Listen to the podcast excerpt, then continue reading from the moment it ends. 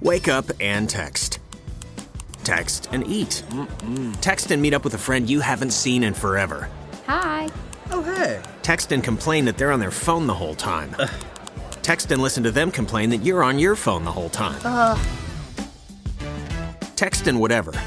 But when you get behind the wheel, give your phone to a passenger, put it in the glove box. Just don't text and drive. Visit stoptextsstopwrecks.org. A message from NHTSA and the Ad Council.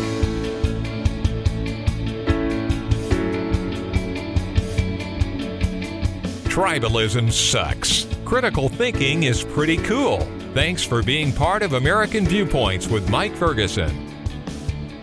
It's an election year. We're talking about the Supreme Court. We're now talking about the president's taxes. And by the way, there's an awful lot of policy in your state and local community that seems to get drowned out in all of the uh, partisan debates and all of the exposes in the news. But does it get any more personal than the education in your community. I'm talking about your local public schools. I'm talking about your state spending on education because that's something that, well, affects tens, if not hundreds of millions of people. I'm Mike Ferguson. Thank you for staying with us on American Viewpoints. New book coming out looks into the spending and maybe not just whether we need to do more or less but is there a better way to do it? Brandon Wright is the editorial director of the Thomas B. Fordham Institute. And Brandon, you're also co editor of the new book, Getting the Most Bang for the Education Buck. And first of all, thanks for the time this weekend. And secondly, we hear a lot that education just can't happen in a quality way without funding. And so is it a matter of just spending spending more or are there better ways to spend education dollars? I mean, schools do need to be adequately uh, funded to do their job well. Um, the problem is that when we talk about that, we tend to not talk about an equally important point, which is how those dollars are spent. And that isn't talked about uh, basically anywhere. And it, it's the same for schools that are adequately funded and schools that are underfunded. It's just not a topic of conversation because it's dominated by calls for more money. Um, so that's really the basis of our book. We aren't saying that schools are adequately funded. We are simply saying that this needs to be a topic of conversation and that uh, school dollars need to be spent better. And obviously, that is more and more true now than it has been in a very long time, given the pandemic. Okay, I want to get to the pandemic effect here in just a couple of minutes, but let, let me start with kind of a basic question. When we say we need to spend money better, to me that implies there are ways that we're not spending it well now. What would be some examples of what school districts or states need to rethink when it comes to how they're spending money? Some big hitters uh, and some easy ones are the way that schools uh, spend money on pensions and healthcare.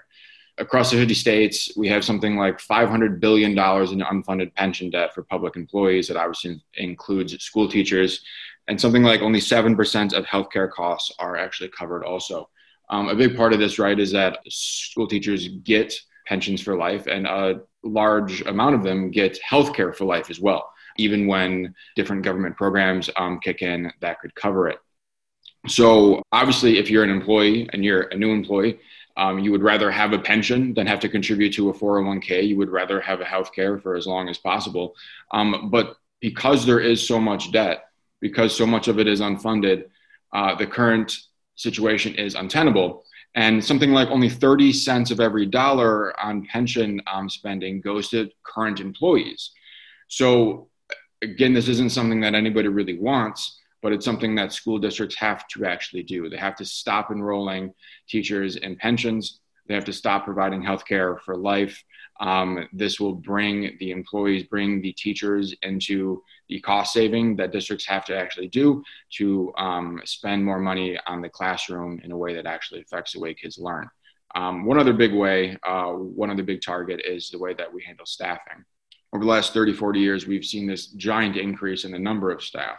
Yet, uh, when you adjust for inflation, teacher salaries are basically flat. And that's because uh, all of this staff that has been hired is non instructional or um, the vast amount of it. And uh, some of this is in the classroom with staff that helps kids, um, but a lot of it is in the office. It's in the district offices, it's administrative. And it's just this sort of bureaucratic bloat that is very easy to add on to, but very hard to take away from. We're visiting with Brandon Wright, the editorial director of the Thomas B. Fordham Institute, talking about the new book coming out, uh, Getting the Most Bang for the Education Buck. And Brandon, you just mentioned the, the COVID effect or the COVID economy effect on education. I mean, there's a lot of money going into local public school districts, typically for property taxes, but state funds pretty much across the country are a big factor in that as well. And state funds are tighter now because of all the government shutdowns and, and obviously because of the lack of uh, tax revenue that's come in.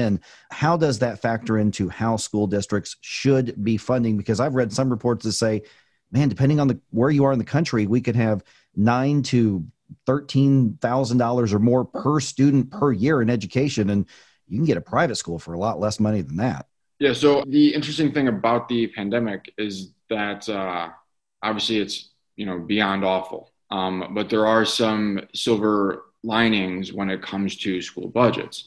Aside from from from sort of stimulus funds, school districts for the next you know 5 10 20 years budgets are going to be strained. And the silver lining here is that it actually presents an opportunity to leaders who have long wanted to do more with their dollars, to spend it more efficiently, to to institute uh, reforms that uh, make classroom spending more efficient, that produces better student learning. And the reason why this happens um, is when your opposition to these reforms realize that there's no chance they're going to get extra uh, funding, that their calls for more and more um, are unrealistic, you finally have the leverage to sort of push these reforms through. We have a chapter that looks at three different uh, school systems that do this well, and one is uh, Miami Dade. And this is exactly what happened after 2009.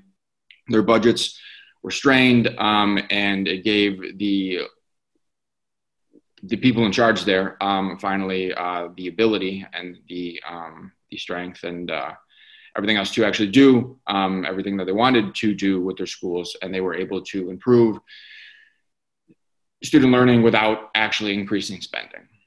Last uh, question here. We just got a minute. Well, we got about a minute and a half left, so maybe we can sneak in a couple. Uh, Brandon, when it comes to approaching spending, I mean, a lot of times when uh, you tell a school district you don't have the money for that, the accusation is, why are you trying to hurt kids' education? It's for the children. But every other segment of society, from nonprofit to the commercial sector to everybody else, has to make choices.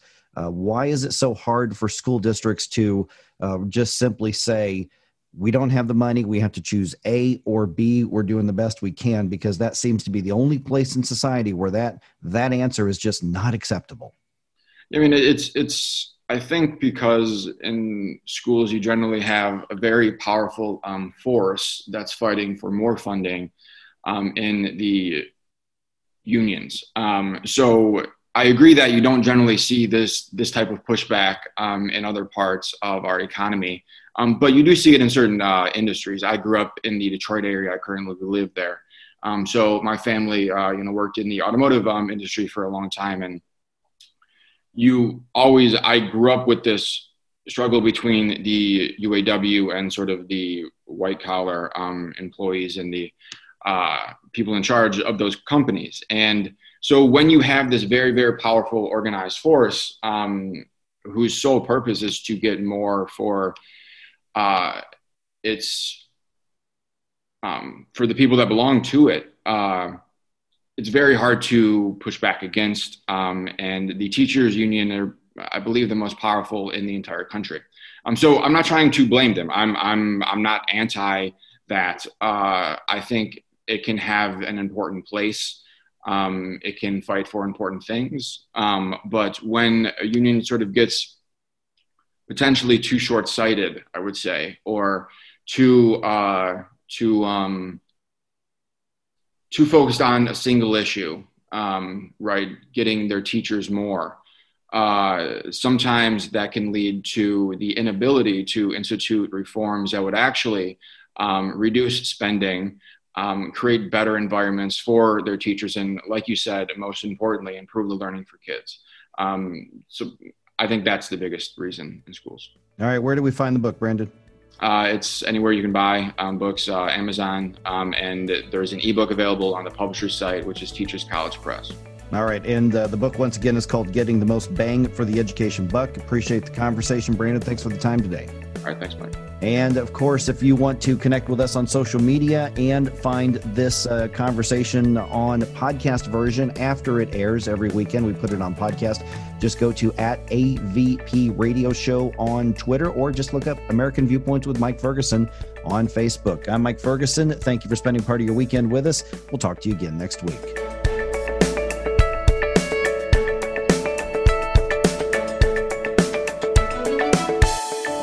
I'm Danica Patrick. Watching my nieces grow, play, and learn is amazing, but not every child gets to be carefree. One in six kids in the U.S. are hungry. This breaks my heart, and it's something that Feeding America is working to change. Each year, the Feeding America network of food banks rescues billions of pounds of good food that would have gone to waste and gives it to families in need. To help, visit feedingamerica.org. Brought to you by Feeding America and the Ad Council.